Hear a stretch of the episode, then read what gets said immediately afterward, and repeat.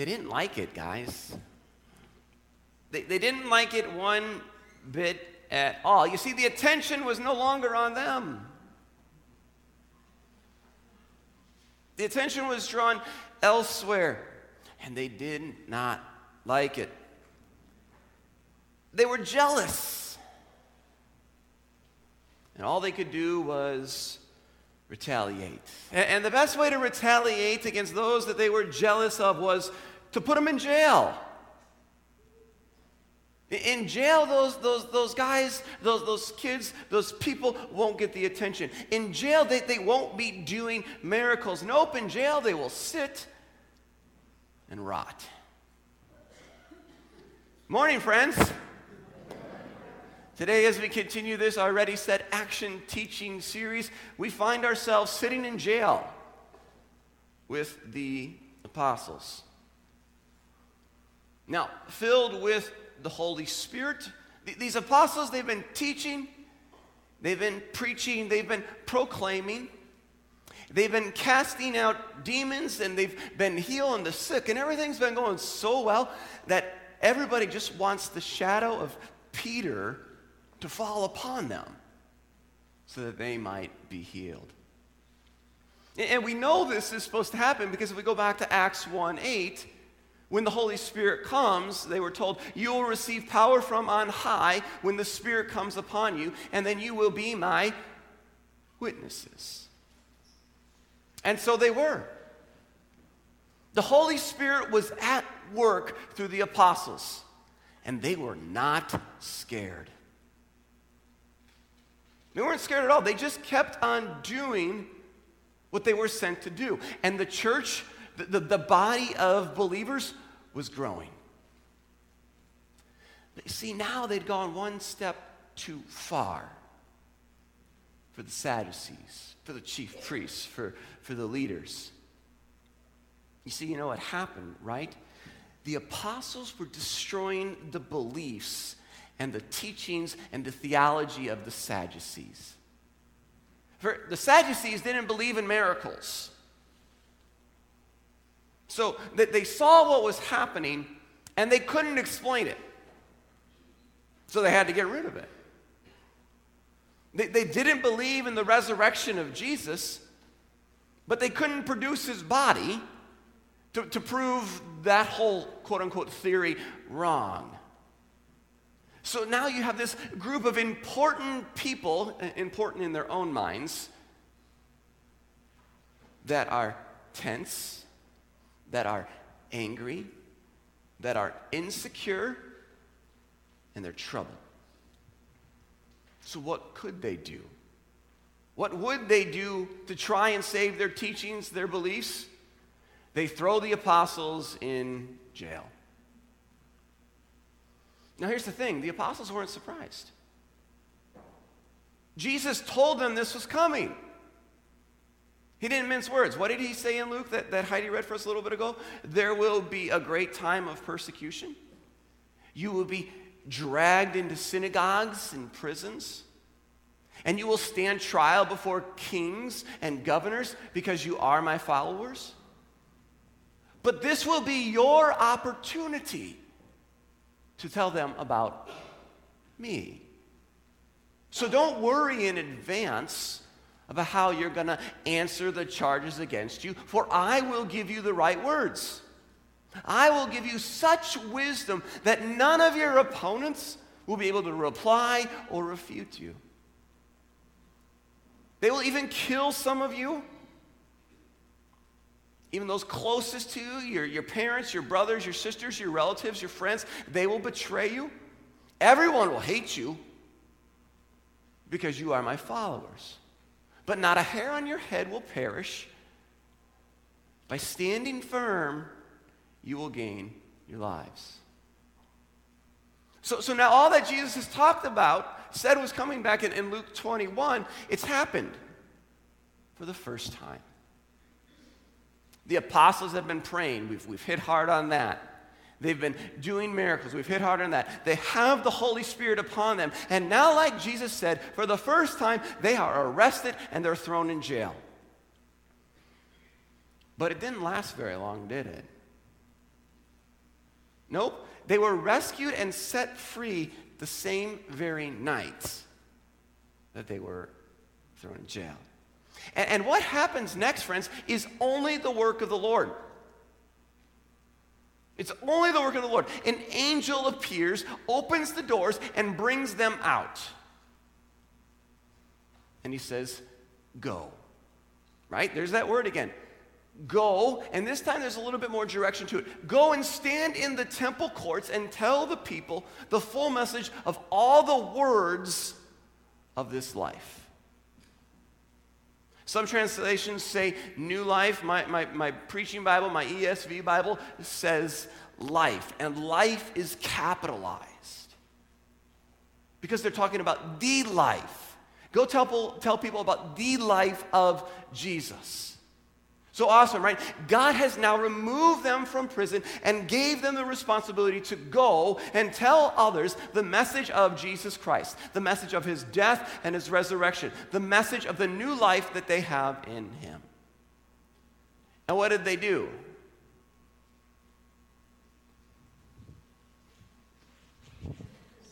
They just sat down, right? No. They got up and they went. They, they did what they were supposed to do, and they didn't care about what was going to happen. They didn't care about what was going to be said. They didn't care about the fact that, that they may be killed or they may be arrested again because they knew that they had the Lord on their side. No fear. The Holy Spirit had filled them up so they were not surprised because Jesus said it was coming. So they just went and did their thing.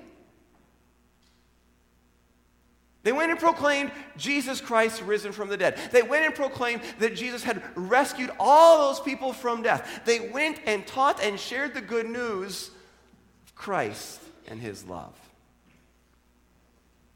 Now, here's where it gets exciting. We're in Acts 5. I'm going to pick it up here in verse 21. It says this Acts 5, verse 21 says this. When, when they heard this, they entered the temple at daybreak. That's the apostles and began to teach. Now, when the high priest came and those who were with him, they called together the council and all the senate of the people of Israel and sent to, sent to the prison to have them brought. But when the officers came, they did not find them in the prison, so they returned and reported.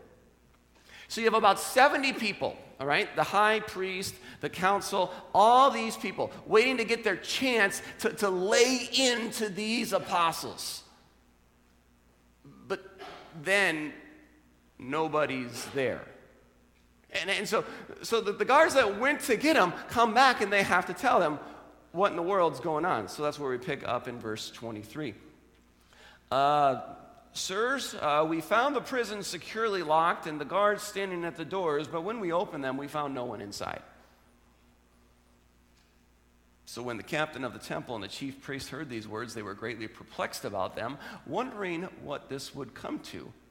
And someone came and told them, Look, the men whom you put in prison are standing in the temple and teaching the people.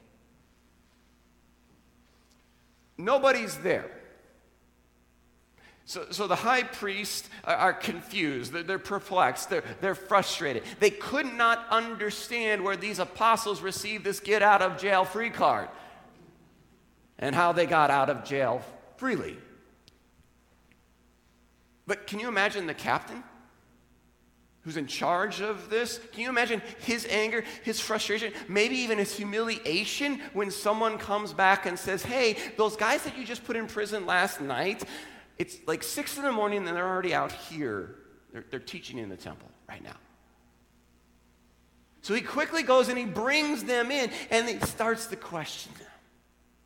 Oh, it'll be a fly on that wall. The high priest said, We gave you strict orders. We told you to not teach in this name.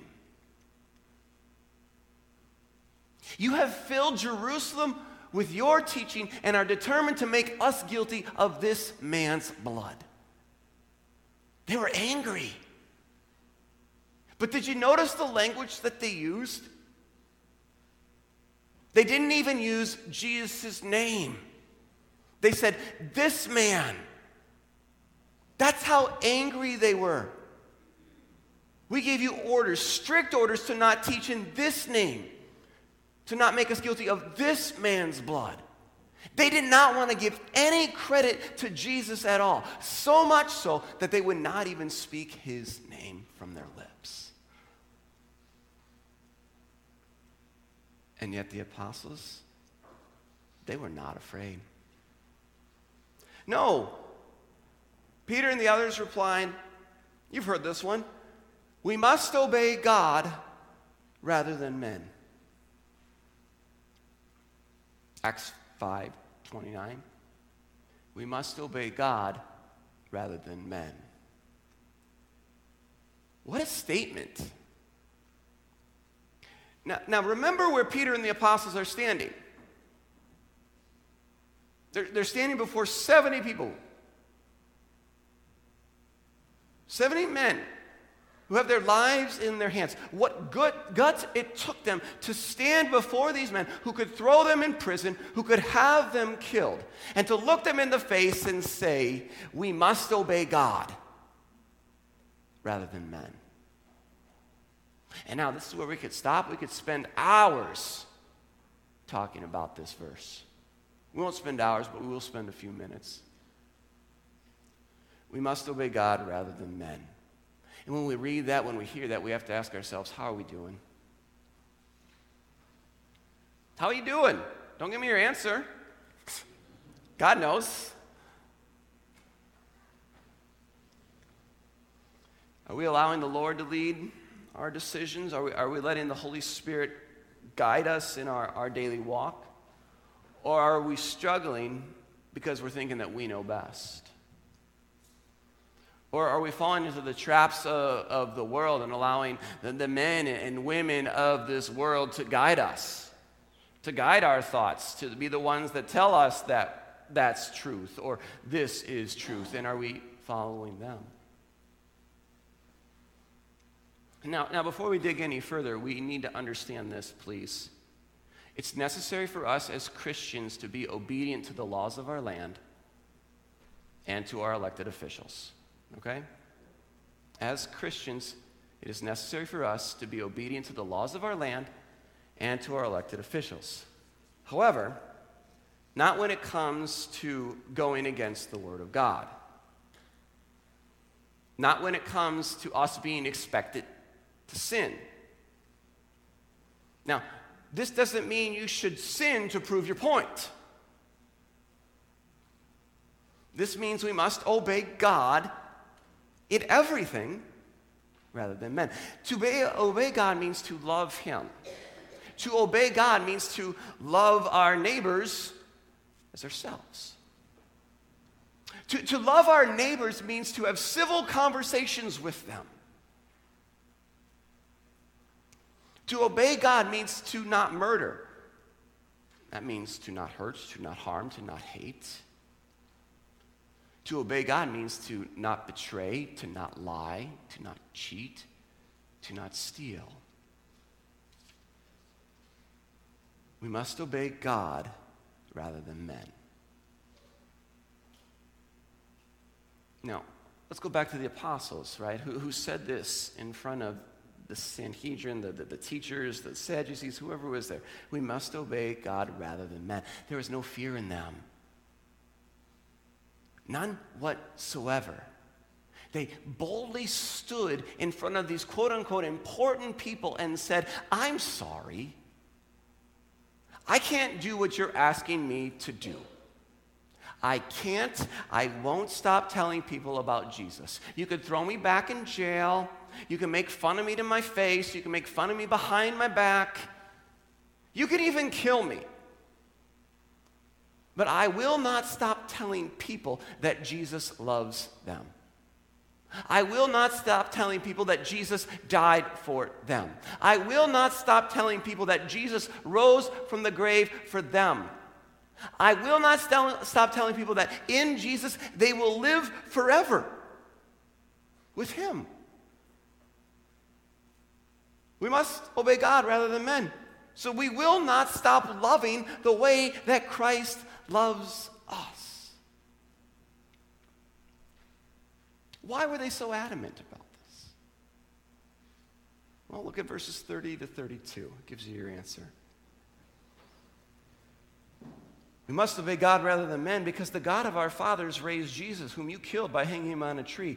God exalted him at his right hand as leader and savior to give repentance to Israel and forgiveness of sins. And we are witnesses to these things. And so is the Holy Spirit, whom God has given to those who obey him. This is what gave the apostles, this is what gave the new believers what they needed. They saw what had been done to Christ. They saw him killed. They saw him raised. They saw him ascend and the Holy Spirit came upon them. The Holy Spirit came upon all those that were believers. So they were given this. So these apostles, these first believers, because of all this, were confident. They were secure. They were focused. And they were peaceful. Such a drastic difference from the Sadducees and the leaders. Friends, they were given those things, but so too are you. Right? The Holy Spirit has come upon you.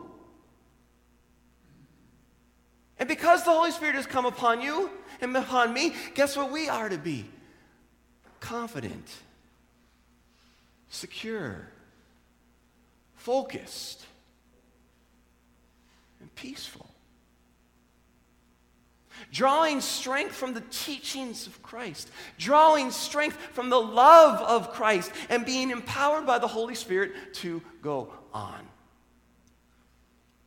Now, when you read the rest of chapter 5 here, what you're going to see is that these apostles are beaten and they're thrown out of the temple. And they're told once again to never to never proclaim the name of Jesus. And what did the apostles do? First, they rejoiced in their sufferings. First, they rejoiced that they were able to be beaten for the name of Jesus Christ. Then they went out and did what? They kept telling others, we must obey God rather than men. And they were able to do this. Why? Because they were filled with the Holy Spirit to share and care, to love and tell of Jesus and all that he has done. Jesus said it was coming, didn't he? He also spoke those words back in Luke to us today. Jesus said it was coming, and it's here. It's here, friends as disciples of Christ, we are living in a time of great persecution. The one that Jesus was telling about. We might not be standing on trial right now, but people are watching how we act as Christians. People are, are watching how we respond, watching what we do and how we treat others. Some of us in our, our, own homes, we don't agree on anything or everything when it comes to Jesus. Brother, sister, mother, father, child, against one another. And all of us are hated. Whether you know it or not, whether you're, you're publicly hated right now or not, you're hated by so many because of your faith in, in Jesus Christ. I mean, Jesus said, everyone will hate you because you are my followers. But he also said, What? Oh, yeah, you will receive the Holy Spirit. Remember Acts 1 8? You will receive the Holy Spirit and you will be my witnesses. He said these times of struggle and opposition will be your opportunity to tell them about me. These times of struggle and opposition will be time for you to share the story, the old, old story of Jesus and his love. Okay, we do have some older people here still that. picked up on that reference. Even more, friends, you know what Jesus said? He said, Don't worry. He said, He said, Do not worry about what you have to say. Don't worry about how you're going to have to answer, for I will give you the right words. I will give you the wisdom that none of your opponents will be able to reply or refute against you. And where does this come from? The Holy Spirit. The Holy Spirit is the one that gives you the words to speak. That same Holy Spirit that came upon the apostles comes upon you right? From God through Christ, right to you. You've been brought to this faith by the power of the Holy Spirit. That Holy Spirit keeps you in this faith. That Holy Spirit grows you in this faith. And for when you receive power from the Holy Spirit, when He comes upon you, you are now His witness. So let's end with that. We're all tired. You all worked hard yesterday. I could see it in your eyes. Enjoyed the beautiful day. We're tired. It's warm. So we're going to end with this. We are God's witnesses. What could happen if we embodied this? What could happen here at LMC River Falls if we, as Jesus' disciples, were more consistent in living with the same security, the same peace, the same confident hope and witness that the first century believers lived with, empowered by the Holy Spirit? Who knows what could happen? But, but here's what it could look like and what it should look like it means that we trust that the Lord is leading his church. It, it means that we're going to think outside the box a little bit more on how to reach the children of God because they're not just coming in the doors. It means doing things different, not doing them the same way that we've always done because that's just how we've always done it. It means being willing to have conversations with people. Allow them to ask their questions. Allow them to challenge us. Because where are the words going to come from? Holy Spirit. It may even mean making changes in our lives, our jobs, our works, our callings. Friends, God wants to do this. You know this, right? God wants to do this in you. You, you know who Jesus is. You know, He died and rose again for you. Amen to that. But, but God wants to do more than just that inside you and for you. He wants the Holy Spirit to not only bring you to this faith and, and keep you in this faith, but He wants to grow this faith inside you. He wants the Holy Spirit to be alive in you as you love your neighbor He sends the Holy Spirit to you to stand strong. He sends the Holy Spirit and gives words for you to speak. He wants you to trust Him as He uses you, as He sends you as His witness to River Falls and beyond. In Jesus' name, I'm done. Amen and amen.